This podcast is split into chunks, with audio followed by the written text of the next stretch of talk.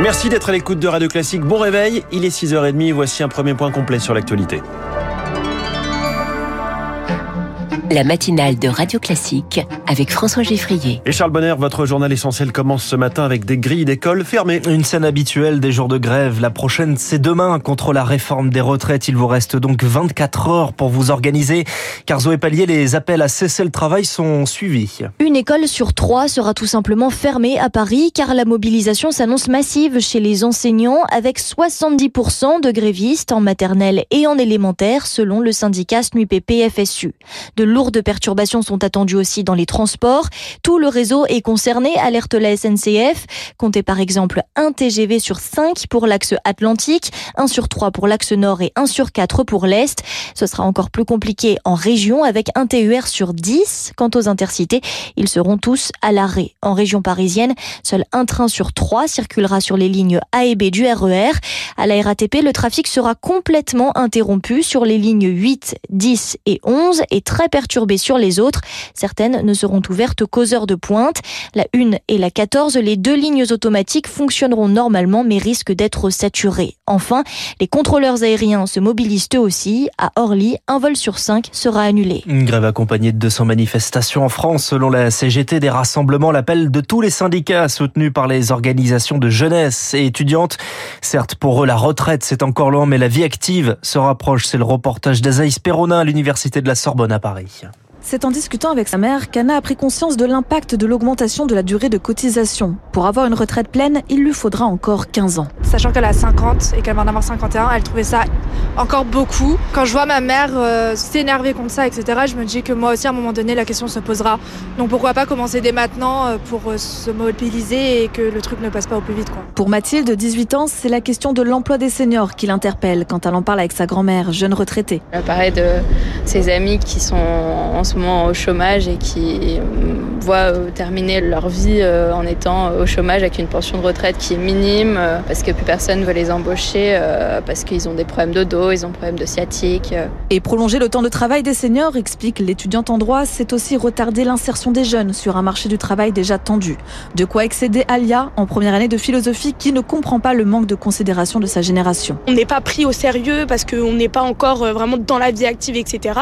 Mais c'est nous qui serons là à travailler dans le futur et c'est vrai qu'il faut aussi penser à nous, à notre avenir, ce qu'on a envie d'avoir ou non. Enfin voilà. Toutes répondront présentes aux appels à la grève des principaux syndicats étudiants ces prochains jours. Le reportage d'Azaïs Perronin, c'est également un sujet d'inquiétude pour les plus jeunes, les questions environnementales reprochant aux gouvernants leur aveuglement, à l'image de cette petite phrase d'Emmanuel Macron lors de ses vœux de la nouvelle année. Qui aurait pu prédire la crise climatique? Le chef de l'État est revenu hier sur ses propos dans une vidéo publiée sur YouTube. On a voulu me faire dire que, au fond, j'aurais jamais lu aucun rapport du GIEC, de l'IPES, de tous les experts et que je découvrais en l'année 2022 les dérèglements climatiques. J'ai le sentiment qu'il y a eu quand même beaucoup de mauvaise foi derrière ce qui s'est passé ces derniers jours. Qu'est-ce que j'ai simplement voulu dire? C'est qu'au fond, ça a été encore plus vite que prévu. Donc c'était plutôt un message d'alerte écologique. Là, on a voulu me caricaturer en un message de déni. Un symbole de la jeunesse qui lutte pour le climat justement. Greta Thunberg, l'activiste suédoise, a passé quelques heures en garde à vue hier, arrêtée en marge d'une manifestation en Allemagne. Manifestation contre l'extension d'une mine de charbon qui doit prochainement engloutir un hameau, Lützerath, en Rhénanie du Nord-Westphalie. L'avenir des plus jeunes qui se joue aussi aujourd'hui. On parle là de l'avenir académique. C'est aujourd'hui que la plateforme Parcoursup ouvre le choix des vœux parmi les plus de 21 000 formations, 10 vœux au total sans ordre de préférence. Parcoursup critiqué pour son manque de transparence et de lisibilité. Un casse-tête annuel pour les lycéens et leurs parents, Julie Droit. Face aux critiques, le ministère de l'Éducation nationale a promis pour cette année une information plus claire, plus riche et plus transparente.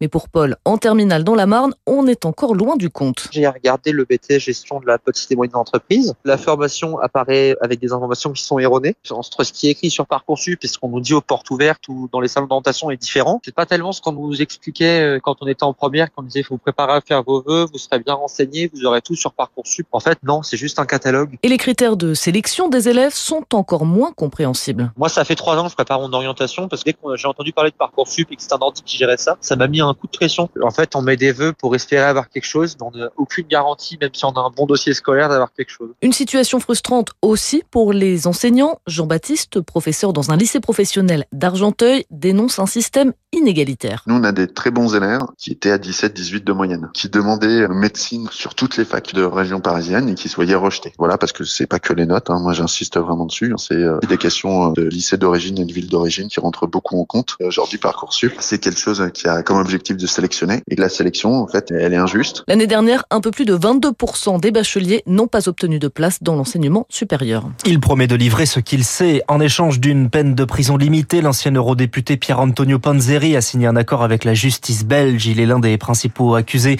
actuellement écroué dans le scandale de corruption au profit du Qatar qui éclabousse le Parlement européen. Des perquisitions menées hier au conseil départemental des Yvelines. Une enquête vise son président Pierre Bédier, membre des Républicains, pour atteinte à la probité. Radio Classique, il est 6h36. Difficile de l'imaginer reprendre du service. Mais Noël Legrette, le président en retrait de la Fédération française de football, des reproches sur sa gestion, des propos sur Zinedine Zidane et désormais une enquête pour harcèlement moral et sexuel. C'est le parquet de Paris qui l'a rendu public hier. De quoi alimenter l'audit en cours sur le fonctionnement de la fédération Léonard Cassette. Il est attendu pour mi-février. L'audit lancé sur le fonctionnement et les méthodes de management au sein de la Fédération française de football n'a pas encore rendu ses conclusions que la justice se saisit déjà du cas Legrette. Ouverte pour harcèlement moral, harcèlement sexuel, l'enquête fait suite à un signalement pour outrage sexiste de la part des inspecteurs chargés de l'audit et au témoignage de Sonia Swede, agente de plusieurs joueuses internationales françaises. Dans un communiqué, Noël Legrette s'étonne d'apprendre par voie de presse l'ouverture de cette enquête et les nombreuses interférences et pressions politiques qui viennent, selon lui, de la ministre des Sports, Amélie Oudéa Castera.